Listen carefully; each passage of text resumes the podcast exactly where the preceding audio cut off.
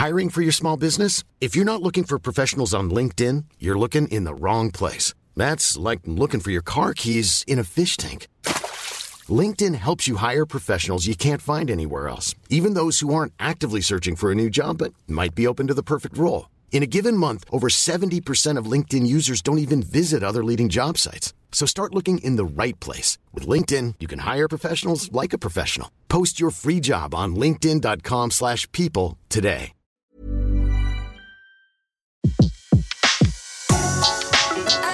Le meilleur de séances radio est maintenant sur We Love Cinéma. Aujourd'hui, le filmographe est consacré à la carrière de Véronica Lake sur Séance Radio par BNP Paribas. Bonjour à tous, bonjour Antoine Cyr. Aujourd'hui, le filmographe de séance radio est consacré à une star, vraiment, Véronica Lake. Ah bah oui, Véronica Lake fut une immense star des années 40, grande vedette de la Paramount, héroïne de films noirs inspirés de Raymond Chandler et de Dashiell Hammett, mais également très à l'aise dans les comédies, célèbre grâce à sa coiffure, vous savez, très caractéristique. Elle avait une mèche de cheveux blonds qui lui cachait presque totalement l'œil droit. Cette coiffure allait devenir tellement célèbre que des dizaines de milliers de jeunes filles la copièrent, ce qui était à la fois un sujet de plaisanterie pour les humoristes et un sujet d'inquiétude pour le gouvernement. Véronique Alec et sa coiffure étaient une telle institution que dans Uniforme et jupon court en 1942 de Billy Wilder, toutes les jeunes filles d'un pensionnat arrivant à un bal arborent la coiffure de Véronique Alec. Elles sont toutes coiffées pareil. Et dans L'ombre d'un doute, qui est réalisé l'année suivante par Alfred Hitchcock, la petite Anne prie Dieu de bénir sa famille, Véronique Alec et le président des États-Unis. Et plus tard, en 1997, caché derrière une grande mèche blonde, Kim Basinger jouera le sosie de Véronica Lake dans LA Confidential. Et donc cette coiffure, cette fameuse mèche, eh bien figurez-vous que alors que la Seconde Guerre mondiale faisait rage, les autorités demandèrent à Véronica Lake de la changer et d'adopter une coiffure plus fonctionnelle parce qu'elles avaient peur que les jeunes filles employées dans les usines d'armement ne se prennent les cheveux dans les machines-outils ou ne soient accidentées parce que leur champ visuel était réduit. L'actrice obtempéra et c'est ainsi qu'en 1946 par exemple dans l'excellent film Le Dahlia Bleu, son troisième film avec Alan Ladd, la mèche qui couvrait son œil droit dans leurs deux premiers films a disparu. Et comme dans la légende de Samson, la perte de cet appendice capillaire coïncida avec le début de son déclin, alors qu'elle avait pourtant de vraies qualités d'actrice, une justesse de jeu, une légère distance source de mystère, une voix profonde et des yeux, des yeux. Ah, des yeux.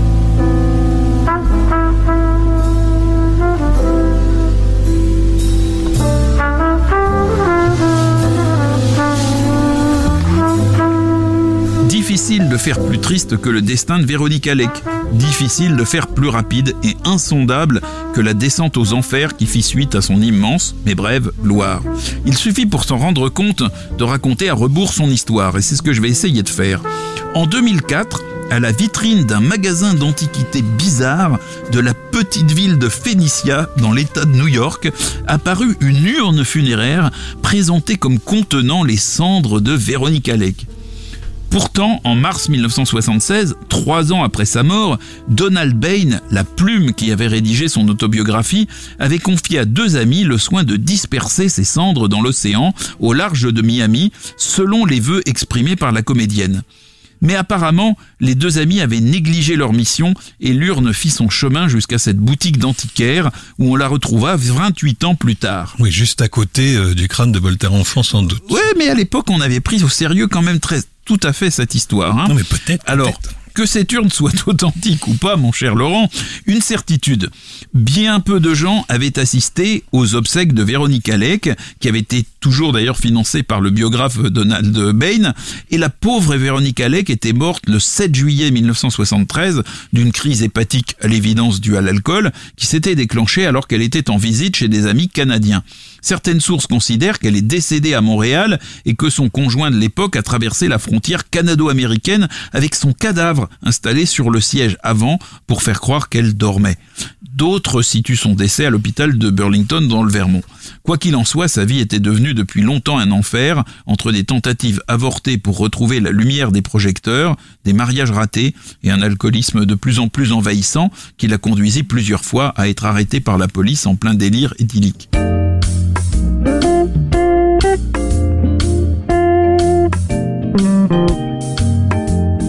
début des années 60, Véronique Alec fut repérée alors qu'elle était barmaid dans un hôtel de Manhattan. Suite à cela, la presse s'intéressa à elle. Elle refit surface et publia ses mémoires. Coécrite d'ailleurs avec le susnommé Donald Bend. Et donc ça, bah, ça la fit gagner un petit peu d'argent qu'elle investit entièrement dans la production d'un film d'horreur incroyable, Flesh Fist, réalisé en 1970 par un certain Brad F. Grinter. Qui avait été comédien, euh, il avait 50 ans et il faisait ses débuts de réalisateur avec ce Flesh Fist. Alors cet apocalyptique navet surpasse de loin en abomination les films du célèbre Ed Wood, immortalisé par Tim Burton comme le plus mauvais réalisateur d'Hollywood. Dans Flesh Fist, Veronica Lake, le, visage tristement vieilli par l'alcool, interprète une scientifique démente qui entreprend de rendre leur jeunesse à ses patients. Mais alors son, traitement, son, son bain de jouvence, de jouvence consiste à faire dévorer le visage de ses patients par une espèce d'asticot particulièrement vorace et, ensuite à leur reconstruire une nouvelle figure. Euh, alors le scénario déjà pas très ragoûtant franchit une étape et quelle étape? Dans la vulgarité avec l'arrivée, tenez-vous bien, je me tiens, je suis prêt à tout. D'Adolf Hitler, en personne, qui n'est pas mort dans son bunker et qui surgit de sa cassette, de sa cachette, pardon, pour se faire rajeunir par cette savante folle Véronique Alec. Et alors, comme elle a eu sa mère déportée et tuée à Ravensbrück dans les expériences des médecins nazis, elle saisit le moment où Hitler est sur la table d'opération pour saupoudrer sur son visage toute sa réserve d'asticots. Autant dire que ce film n'eut aucun succès, les maigres économies de Véronique Alec et mit un terme à toute velléité de sa part de retour sur scène. Et pourtant, écoutez la bande-annonce. Don't miss Flesh Fist. Ne ratez pas Flesh Fist. C'est ce qu'elle dit, la courte bande-annonce. Ouais, bah franchement, s'il y a un film que vous pouvez rater avant de mourir, c'est quand même celui-là. Hein. Flesh Fist, the ultimate in horror.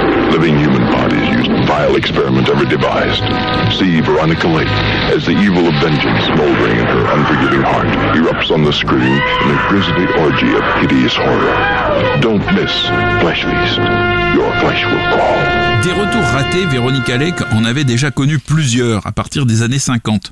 En 1944, elle avait épousé le metteur en scène d'origine hongroise André de Toth, l'un des personnages les plus truculents d'Hollywood, connu pour s'être marié sept fois et pour avoir eu 19 enfants et beaux enfants quand même, dont deux avec Véronique Alec. André de Toth, le quatrième borgne d'Hollywood après John Ford, Raoul Walsh et Fritz Lang.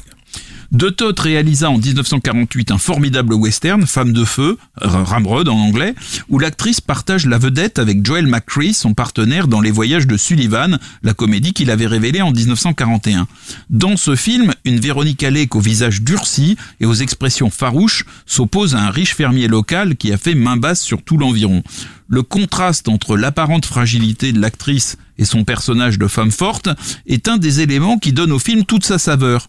Mais si elle est une femme forte, elle n'est pas une femme d'expérience comme le seront la John Crawford de Johnny Guitar ou la Barbara Stanwyck de 40 tueurs. Dans sa volonté inflexible de défendre ses droits, dans ce film, elle déclenche un engrenage infernal de la violence et du meurtre gratuit, qui est d'ailleurs le, thème du film. Et, Femme de feu est le premier western d'André de Toth, un western dans lequel il parvient à donner une vraie présence à ses actrices, écrivait déjà avant Antoine Cyr, Bertrand Tavernier, dans la préface qui accompagnait les mémoires du cinéaste par Actes Sud en 98, quatre ans avant sa mort. Ouvrage fort truculent que je vous recommande.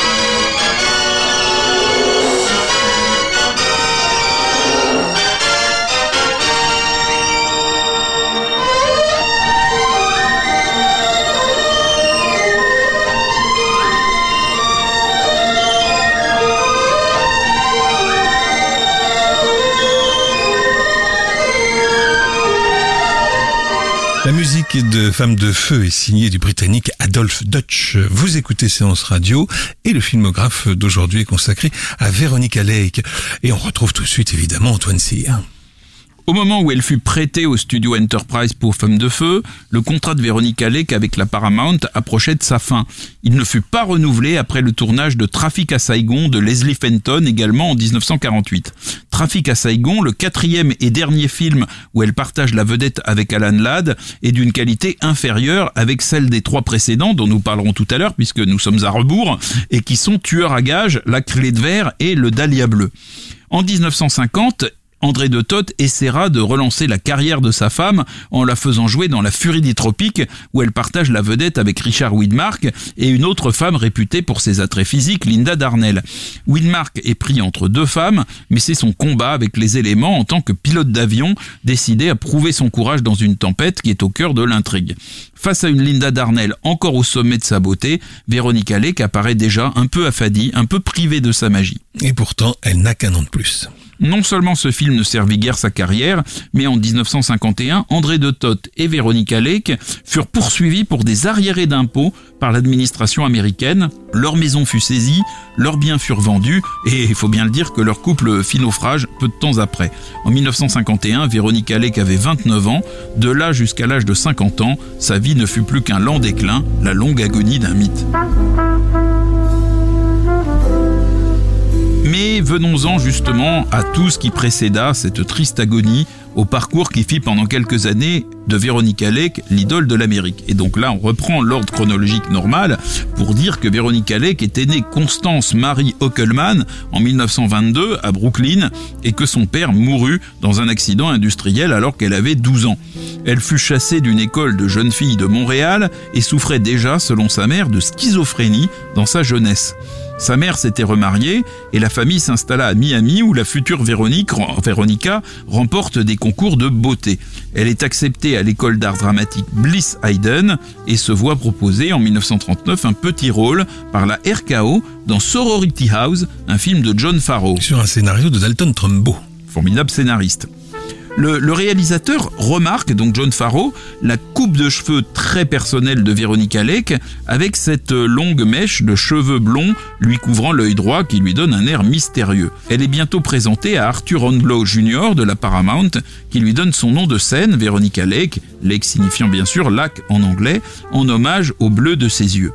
En 1940, elle épouse le premier de ses quatre maris, John Stewart Delty, dont elle divorcera en 1943. Il était architecte et il est devenu décorateur pour le cinéma. En 1941, donc Veronica Lake signe un contrat avec la Paramount et joue dans deux films de Mitchell Leisen. Alors dans l'un, par la porte d'or avec Charles Boyer, elle n'apparaît que furtivement dans le rôle d'une comédienne présente sur le studio au moment où Boyer vient voir un réalisateur pour lui faire le récit de sa vie. Dans l'autre, L'escadrille des jeunes, avec William Holden et Ray Land, elle est au cœur des intrigues amoureuses d'un trio de jeunes pilotes militaires opposés dans un processus de, de, sélection très rude. Le film se déroule en flashback et commence par la mystérieuse découverte de son cadavre dans l'épave d'un bombardier accidenté pendant un exercice. L'escadrille des jeunes est décisive dans la carrière de Véronique Alec, alors qu'elle côtoie une belle brochette de jeunes premiers, c'est elle que l'on remarque dans toutes les scènes où elle apparaît, avec sa bientôt fameuse mèche blonde et cette voix suave et profonde qui ajoute à son mystère. Et la chance à l'époque était de son côté puisque le producteur Arthur Hornblow Jr., futur producteur de Quand la ville d'or, avait d'abord pensé à Rita Hayworth. Et dans l'escadrille des jeunes, Veronica Lake chante.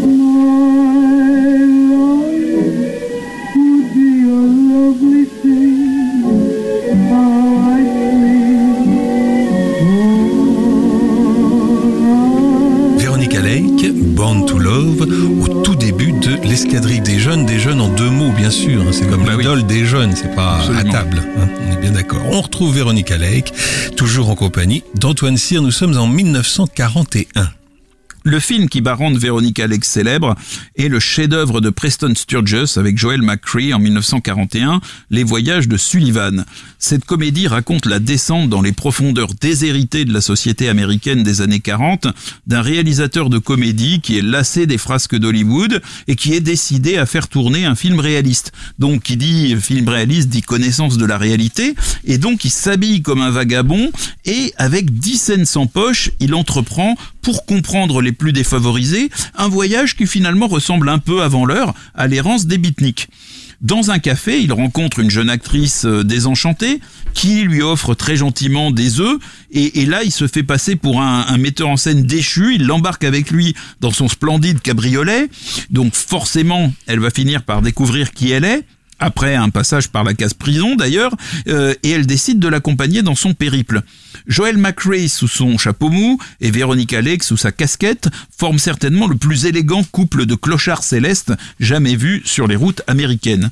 Véronique Alec révèle l'étendue de son talent dans les scènes comiques, mais aussi dans des scènes mélancoliques où son minois boudeur est particulièrement émouvant. Et vous savez, à l'insu de tous, sauf de sa costumière bien sûr, la célèbre Edith Head, Véronique Alec tourna Les Voyages de Sullivan enceinte et même très enceinte puisque les prises de vue s'achevèrent le 22 juillet 1941 et que l'accouchement eut lieu le 21 août suivant.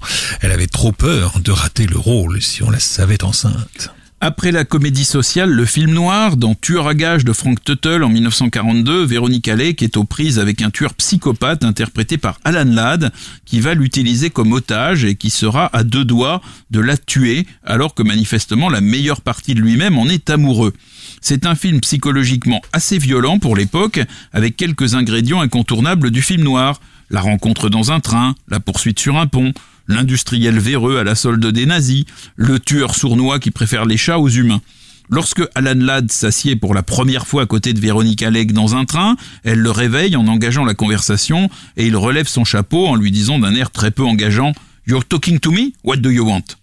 Bien que la célèbre réplique de Robert De Niro qui s'entraîne à jouer les durs en répétant d'un air mauvais You're talking to me ait été inspirée par un concert de, Bruce Springsteen euh, auquel Scorsese avait assisté, comment ne pas imaginer que l'échange entre Alan Ladd et Véronique Alec n'ait pas euh, quelque part marqué l'inconscient du réalisateur quand il préparait Taxi Driver?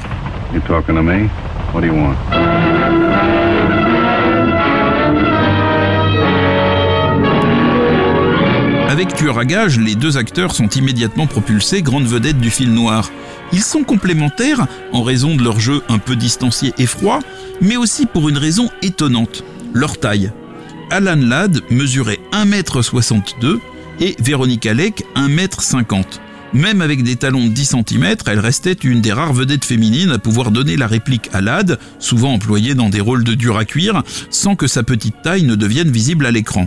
Une autre coïncidence particulièrement triste veut qu'Alan Ladd soit mort en 1964 à l'âge de 50 ans, exactement au même âge que Véronique Alec, et victime tout à fait comme elle du fléau de l'alcoolisme.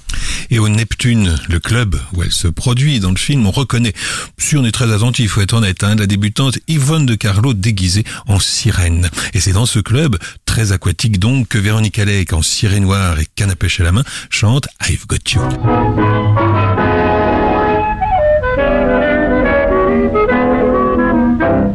I've got you right where I wanted you, dangling on my lawn. I've got you, and I'm enjoying it fine. You had me right where you wanted me, that's the way I love. Had me, ah, but the tables have turned. I was one out of fifty in your address book. Oh, what a spot you had me in. But today you're the sucker for the shiny hook. And you'll never wriggle off. You can bet your bottom fin that I've got you right where I wanted you, dangling all my life. I've got you, and I'm enjoying it fine. Cause I'm not yours anymore, you're mine. C'est le filmographe que vous écoutez sur Séance Radio et c'est Véronique Alec qui vient de chanter I've Got You, extrait de Tueur à gage. La Paramount récidive aussitôt après Tueur à gage avec La clé de verre, réalisée par Stuart Eisler et inspirée d'un roman de Dashiell Hammett. Sur une musique de Victor Young. C'est un film noir dans la plus grande tradition, avec une captivante intrigue située au cœur des relations douteuses entre le monde de la politique et celui de la pègre. Alan Ladd interprète le bras droit de Madvig, un politicien aux méthodes rugueuses que joue Brian Donlevy. Madvig est amoureux de la fille d'un sénateur qui est interprété par Véronique Alec, mais il suffit pour comprendre vers qui vont les préférences de celle-ci de voir le regard enamouré de la jeune femme lorsqu'elle est présentée à Alan Ladd et qu'elle lui dit « Ainsi vous êtes l'assistant de monsieur Madvig ?» La scène suivante est un festival d'œillade irrésistible de Véronique Alec en direction d'Alan Ladd. Le charme de l'actrice, euh, manifestement, ne résidait pas seulement dans sa chevelure. Et sept ans plus tôt, Frank Tutton avait déjà adapté le roman de Dashiell Hammett avec, dans les rôles principaux, George Raft et Claire Dodd, une danseuse comédienne venue des écrits de folie. Dans Ma femme est une sorcière de René Clair en 1942, Véronique Alec interprète une sorcière donc qui a jeté un sort sur les descendants d'un juge de Nouvelle-Angleterre qui avait condamné au bûcher elle et puis son père au XVIIIe siècle. Le problème c'est qu'en 1940, le descendant du juge euh, est un séduisant jeune homme interprété par Frédéric March. Donc comme à chaque génération, elle revient parmi les, les vivants pour euh, pour euh, pourrir la, la, vie de, de, de ce descendant. mais et là donc elle a décidé de perturber son prochain mariage avec Susan Hayward. le problème c'est que la belle Véronique Alec va se retrouver dans la situation de l'ensorceleuse ensorcelée, puisque le juge, c'est euh, Frédéric March, qui était plutôt euh, quelqu'un de, bien de sa personne. Ce film charmant permet à Véronique Alec de confirmer qu'elle était aussi à l'aise dans la comédie que dans le film noir, et évidemment, il va inspirer deux décennies plus tard la merveilleuse série télévisée Ma sorcière bien aimée. Et pour la musique de Ma femme est une sorcière, il semble que Roy Webb, écoutez bien, ait subi quelques influences.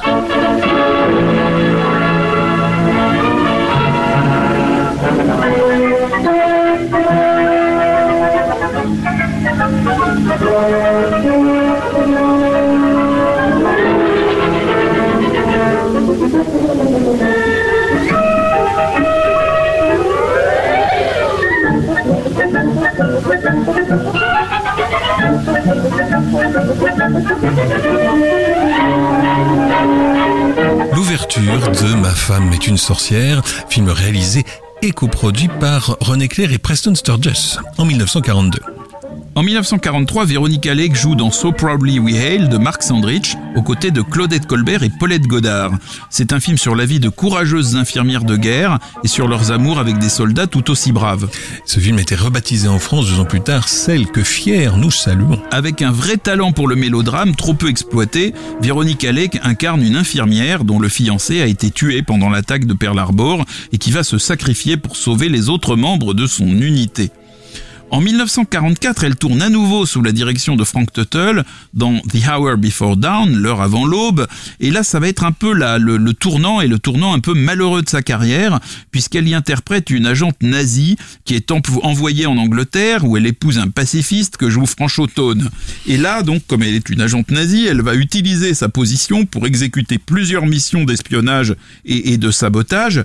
Et finalement, ce film euh, va recevoir un accueil mitigé après tous les succès qui avaient précédé, et il va constituer le premier vrai échec de la carrière de Véronique Alec, dont le public n'a pas apprécié de voir la voix suave et les yeux enjôleurs mis au service d'un personnage aussi antipathique. Bon, antipathique, c'est peu dire. Non seulement c'est une nazie convaincue, mais elle envoie son père en camp de concentration. C'est quand même un peu... Et c'est Somerset Maugham, l'auteur du roman original, euh, un roman de propagande, il le dit lui-même, et un roman qu'il détestait terriblement. En 1945, cependant, nouveau succès lorsque Alan Ladd et Véronique Alec se retrouvent pour la troisième fois dans Le Dahlia Bleu, un film noir un peu oublié, peut-être parce qu'il est signé de George Marshall et non pas d'un des grands maîtres du genre.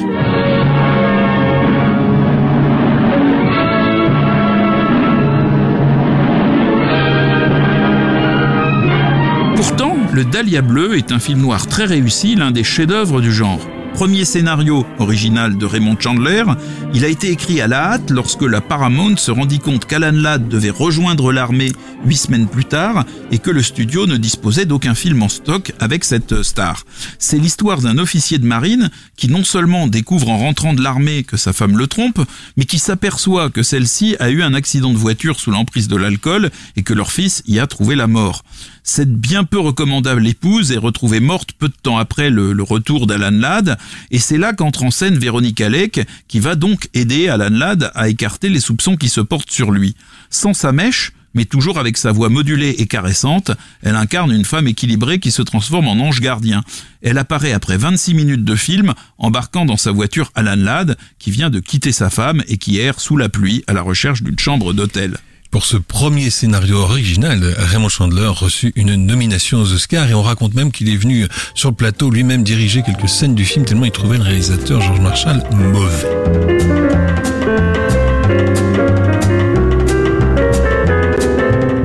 En novembre 1945, George Marshall réalise un autre film avec Véronica Lake, la comédie policière Hold That Blonde, et ce rôle façon Carole Lombard était un des préférés de Véronica Lake. Pourtant, il ne va pas suffire à donner un nouvel élan à sa carrière. Elle était pénalisée par son caractère instable et par le fait que l'alcool, insidieusement, commençait à grignoter sa magie. Femme de feu, le western de son mari André de Toth, où elle joue une femme de caractère dans les somptueux décors naturels du Zion Park de l'Utah, fut cependant un succès. Le chant du cygne, hélas, d'une actrice de grand charme et de grand talent qui se perdit dans les méandres de la gloire et qui ne sut pas rebondir après ses premiers échecs. Merci Antoine. Le filmographe vous a été présenté par Antoine Cyr et Laurent Bourdon sur Séance Radio par BNP Paribas. Retrouvez l'ensemble des contenus séances radio proposés par We Love Cinéma sur tous vos agrégateurs de podcasts.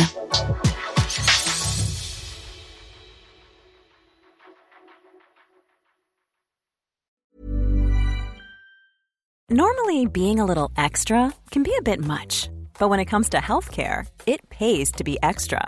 And United Healthcare makes it easy with Health Protector Guard fixed indemnity insurance plans. Underwritten by Golden Rule Insurance Company, they supplement your primary plan, helping you manage out of pocket costs without the usual requirements and restrictions like deductibles and enrollment periods. So when it comes to covering your medical bills, you can feel good about being a little extra. Visit uh1.com to find the Health Protector Guard plan for you.